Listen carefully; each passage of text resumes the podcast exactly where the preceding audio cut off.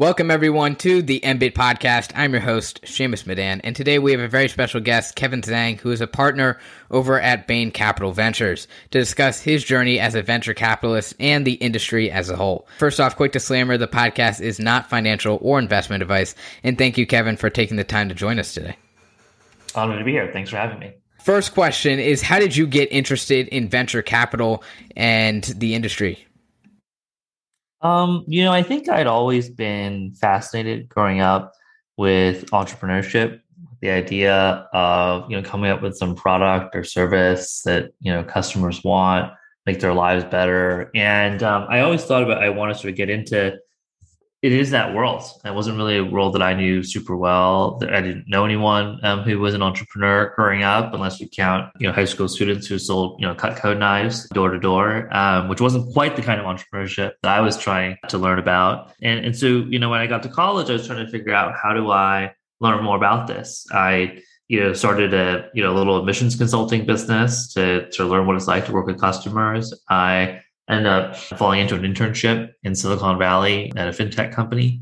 And, you know, eventually I realized that kind of the most exciting entrepreneurship was happening in the technology world, that the world of kind of startups and, you know, it was sort of where a lot of dynamism was occurring and disruption to existing providers was happening. And so I originally thought I wanted to focus my contributions in kind of starting companies, being an early team member, or being a founder. Uh, about five, six years ago, I had an opportunity to join Bain Capital Ventures pretty early on. And originally I, you know, I thought about it initially as kind of venture capital as a good way to get a broad perspective on the market, build my network and relationships to, you know, serve more founders and learn from them see more spaces. You know, I had only worked really in fintech before, and I wanted to learn more about software as a service um, and, and, other um, sectors. And, and I think what's kept me here, you know, six years, which is longer than I intended, of course, is, is that I, have really come to to love uh, this opportunity to sort of get to know folks every day and to sort of get to you know help potential meet opportunity. But in some ways, I think it was not kind of it always been just the broader space. I don't know that I never at some point thought I just wanted to be a venture capitalist. I feel like that would have been a little bit too specific. Yeah, I agree. Especially with me here, I do the podcast, and one of the many things I've found super fascinating about it is just to get to know a lot of really cool and interesting people. But you talked a lot about entrepreneurship when you were talking about how you got into venture capital. What made you choose venture capital over becoming an entrepreneur? You know, it's such a tough choice. I, I think in many ways, I felt very conflicted about it for a long time. I think that I, I wouldn't necessarily say that I chose one or the other. I think that, you know, um, circumstances and learnings I've had over the years have made me probably more experienced uh, in and around, I think, what you might want to have in a venture capitalist. I think even in undergrad, you know, I didn't I mean, I started this admissions consulting business, but I, I spent a lot of time running the Entrepreneurship Society um, at my university. We, you know, before I got paid to do it, you know, we were trying to help founders get connected with resources, you know, customers, talent. You know, we tried to and and funding. Um, you know, we tried to help students get connected, interesting early stage opportunities. Um, and in some ways, like that work um, is the same work that I do today. And so I, I think there's sort of a through line in all my experiences um, where you know I've been involved in helping ship products and offer new services, but I've even more so been involved with supporting ambitious, high potential people um, achieving their entrepreneurial ambitions. And I, I think they are equally meaningful to me, just in very different ways. And it's been how my life has turned out. Um, but I don't think I came to it really like initially I, I wanted to be, you know, on the sidelines, you know, supporting and coaching versus on the field as a player. Gotcha. And as a VC at Bain Capital Ventures, what's your day to day look like as a venture capitalist? I think that the fundamental unit of our work is relationships. And so most of our days are dominated by meetings during working hours. We are meeting founders we already work with, founders that are raising money, prospective founders who might start companies and want advice on the ideas they're considering. We're meeting emerging and experienced talent that wants to join high growth kind of young companies. We are meeting other investors to share perspectives or, you know, help bridge introductions. We're meeting customers, CTOs, CIOs, anybody who's buying technology for their organizations, getting perspectives on what their company priorities are and what they're looking for. So I, I think um, the fundamental unit of our work uh, during the day is just lots and lots of meetings and, and, sort of getting to know people and keeping in touch with people. And then I think a lot of the rest of the time, you know, you're, you're sort of responding to inbound requests, and those might be um, figuring out, you know, which meetings we think will be productive to take. Uh, it might be you know, supporting your portfolio companies on ad hoc project. Maybe they're looking to canvas a certain group of potential customers and we can figure out where we can help them open a door, get an introduction. Uh, maybe they're thinking through their financial model and how much they you know can burn this year um, and so what growth they should expect. We can help them think through that. They may have some more tactical questions about sales or marketing, and we're usually a good first line of defense, and then can route them to you know an expert you know for a deeper conversation. That that's sort of like that kind of you know reactive to inbound requests and proactive to what you know programs and initiatives we think will be valuable kind of that dominates for the rest of the day. And it's a pretty nonstop job. I think most investors i know are trying to you know operate at a at the level of the founders that they work with that are kind of trying to build billion dollar companies. I think a lot of those investors you know dominates a good portion of their lives. And when you're meeting with these founders, what are some of the characteristics or traits that you look for to determine whether this founding team has a good chance at becoming successful? I think that, you know, there's no one right answer on this stuff. And I, think what's amazing about the ecosystem is there's so many, there's a diversity of points of view and backgrounds and what investors look for. I think a few of the things that stand out to me, maybe three things, you know, one is what people call kind of founder market fit. You know, so what kind of company and what kind of customer is the you know founder going after? Do they have the right mix of personality, experience, track record, expertise to go and address that problem. Like why why them basically? And you know, are they the perfect people to go solve this problem or not? And I think that a lot of that you can tease out from understanding kind of how they think about the problem and what problem specifically and, and how they thought about the right solution and what they discarded as not the right solution to the problem. I think a second thing that matters often is you know their track record. I'm conscious that you know when we when we meet someone, we're meeting them for you know 30 minutes or an hour. We don't spend in, in we don't spend sort of years getting to know. In many cases, we do in fact get to know people over years before we invest, but but we don't we, we don't know them as well as probably their coworkers do or their prior employers or maybe when they went to school uh, college or not you know I, but, I, but I think understanding their trajectory to date is a good is usually probably a stronger indicator of their future work than kind of just any 30 minute window we have. And so I, you know, have a tendency to look for folks who were clearly standouts where they were before, had a clear record of, you know, creating new things and, and having that sort of creativity and leadership that probably you would look for in a successful founder.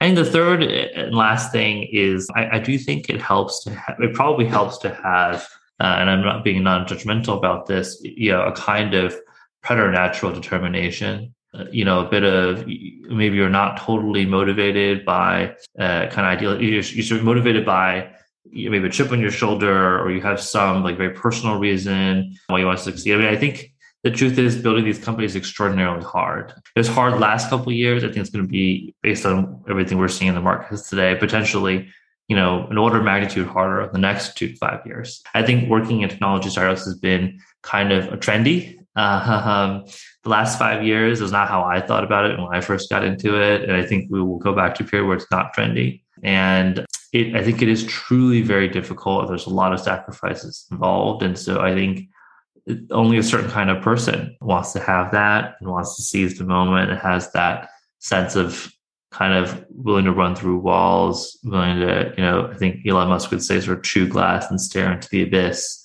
um, and, and willing to sort of seize the moment and act with urgency uh, whenever there's an opportunity. Uh, so those three things are probably, you know, thinking about kind of founder market fit, uh, you know, kind of a track record of, of, of the qualities we care about and, and preternatural determination and urgency. I think those are probably the, the package of things that seems most valuable to me. Yeah, and as you mentioned, you were talking about the VC industry as a whole. So let's uh, transition there a little bit. So let's go all the way back to the beginning of the VC industry. And there's a story that Queen Isabella of Spain was the first true VC where she backed an entrepreneur, which was Christopher Columbus, with capital in exchange for a portion of the profits that were expected to be earned from the voyage. How has venture capital evolved as an industry since then?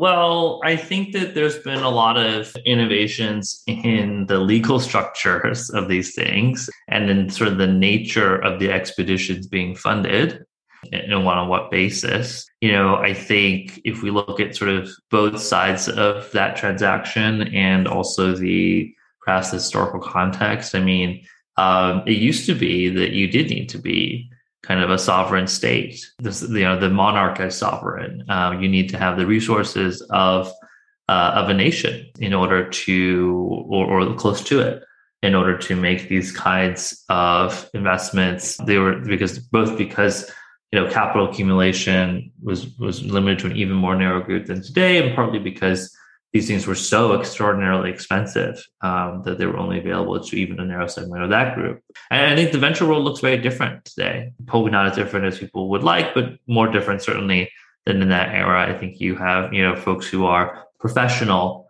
um, investors uh, versus sort of integrated with some other role, you know, merchant banking or you know running a, a kingdom as its sort of chief administrator. Um, so you know you have sort of professional teams with you know sector specific expertise. You know, it's I question you know whether Queen Isabella was advised by someone studied extensively, kind of you know meteorology and oceanography and geography and and kind of understood sort of the economics of the expedition. Today, like presumably Mr. Columbus would have been you know um, advised by and pitching to people with sort of deeper specific expertise. I think on the expeditionary side, um, you know, I think, uh, you know, you obviously have the emergence of the corporation, limited liability, um, the notion of kind of minority and majority shareholder ownership and rights. A lot of Silicon Valley, you know, I think it sort of operates with this stuff in the background. You know, the truth is like we operate in a very high trust, very transparent way.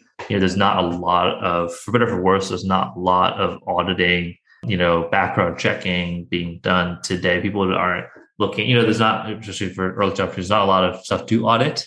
And, and, you know, you've seen an increase in the incidence of fraud as a result. But, but I think that, you know, we've made so much innovation around, you know, the legal structures that, you know, protect both um, founders and investors that become invisible. Um, and then, of course, I think that like, um, kind of the nature of what's being funded is different. You know, it's, you, you can set out now to build a software company and you can build a useful software for under three to five million dollars of you know institutional capital, perhaps way less than that uh, if you really wanted to. Versus, I don't know what the inflation adjusted amount cost to sort of uh, find the new world, but that was a very different order of magnitude. Uh, I think that that's made entrepreneurship even highly scalable entrepreneurship available to a much broader group of people. I think there's more diversity in the kinds of people who can get access to capital, uh, but more importantly, can get access to the skills and knowledge and tools um, to build companies. I agree. And also, one of the things that's changed since then is you need more than just capital as a VC to be investing in companies. For example, we see this with Founders Fund. They're not just providing the capital, but they're allowing the entrepreneurs to just run the business as they see fit. They'll give some advice here and there, but they'll let the entrepreneurs uh, run the business. So, what do you over at Bain Capital Ventures provide to the founder that's more than the capital? Yeah, well, I question whether not helping is a form of helping. Um, but yep. uh, I think it is a really smart approach. I think there. I think it also. I think for for someone like Founders Fund, I think it'll enable. It forces them to hold a different bar. You know, they they don't tell themselves a story about how they'll guide the founder a certain way. They they tell themselves that the founder why is either sufficient enough to find their own way or they're not. And that's sort of probably a useful filter, if nothing else. Yeah, I mean, I think the pendulum is. There's, there's two topics in your question, in my opinion. I think one is, you know, this balance between founder friendliness and and kind of guidance and, and you know, sort of investor kind of preference. Um, you see that discussion, I think, more in the public markets. I think private markets over the last you know, 10 years have become extremely founder friendly. You know, there's very, very little in the way of, you know, investor rights or governance anymore. And I think that's probably as it should be. I think the truth is if it's a early stage company, 25 employees, you know, you, the investor, the founder's disagreement, there's there's no way the founder, there's very, very unlikely the founder was better running the company than, than the founder is. I, I, think that um, I think it's probably as it should be. And now maybe it'll swing back a little bit. I think there's probably I, I, I, I I'm not an absolutist. Like I think that there are probably cases where the board should defer, uh, investors should defer and let the founders run the company. But there are also cases where founders probably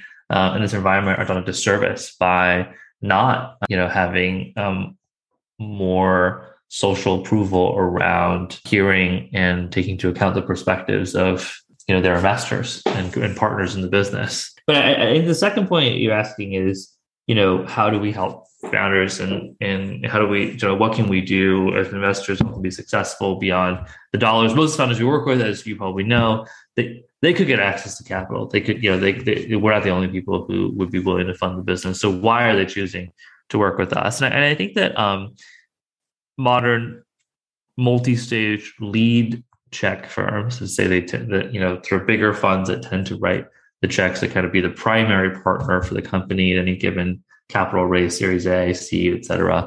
Um, I, I, think have developed kind of a baseline table stake set of services to have in-house recruiting, to have in-house marketing, to have in-house customer development, C-level executive network resources. I think that's all become kind of table stakes. I think founders expect it.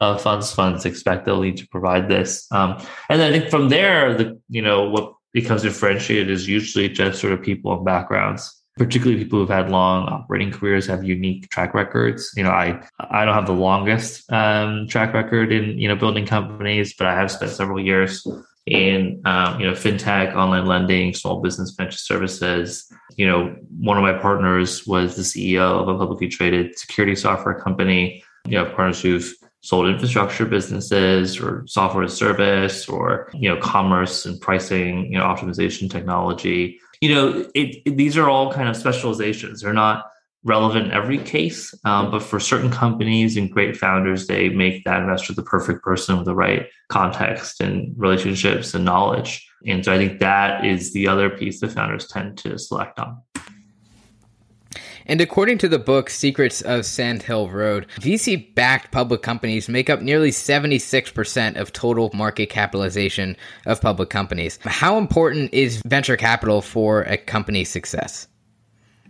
You know, many of these kinds of companies have a business model or propose a business plan that requires upfront investment in order to reach some scale that would be, make them a profitable business. Um, that's not uncommon. You know, um, that's how, you know, it's true of mining companies, true of oil and gas companies. You got to drill until you can pump oil and it becomes self sufficient. And in that sense, that you know being able to raise capital to get through that initial investment period is essential they couldn't exist without it most likely in many cases um, not in all cases but in many on the other hand is any particular investor differentiated or valuable that is to say if you assume a company would be able to raise money from anybody what is the incremental difference between the most valuable investment partner and the least valuable investment partner? How wide is that? Like, what is the like increasing likelihood of success of the company? I think it's hard to know. I think that's probably less dramatic than you know what whether capital is available at all. I think that there are ways that I've seen venture partners uh, help make the company. I mean, um, if you think about Clubhouse, you know, as an example, now Clubhouse, you know, who knows, they're on an interesting trajectory as a company, but um, you know, this audio app, you know, where you could join rooms and hear other people speak in real time. You know, I think that Andreessen was able to bring a whole stable of their partners who have their own brands and audiences onto the platform. They, I presume, you know, were involved in helping Clubhouse get kind of Elon Musk to interview um, Vlad Tenev from Robinhood, you know, when the whole GameStop situation went down. I mean, I think that is massive you know, value add uh, to a business. I've seen um, some of our peer firms where um, they're extraordinarily good at they work they know every you know CISO in America, they know every chief information security officer in America, and so they know what the key problems are. They can help recruit the right team and develop a product around it they can help them find their first two or five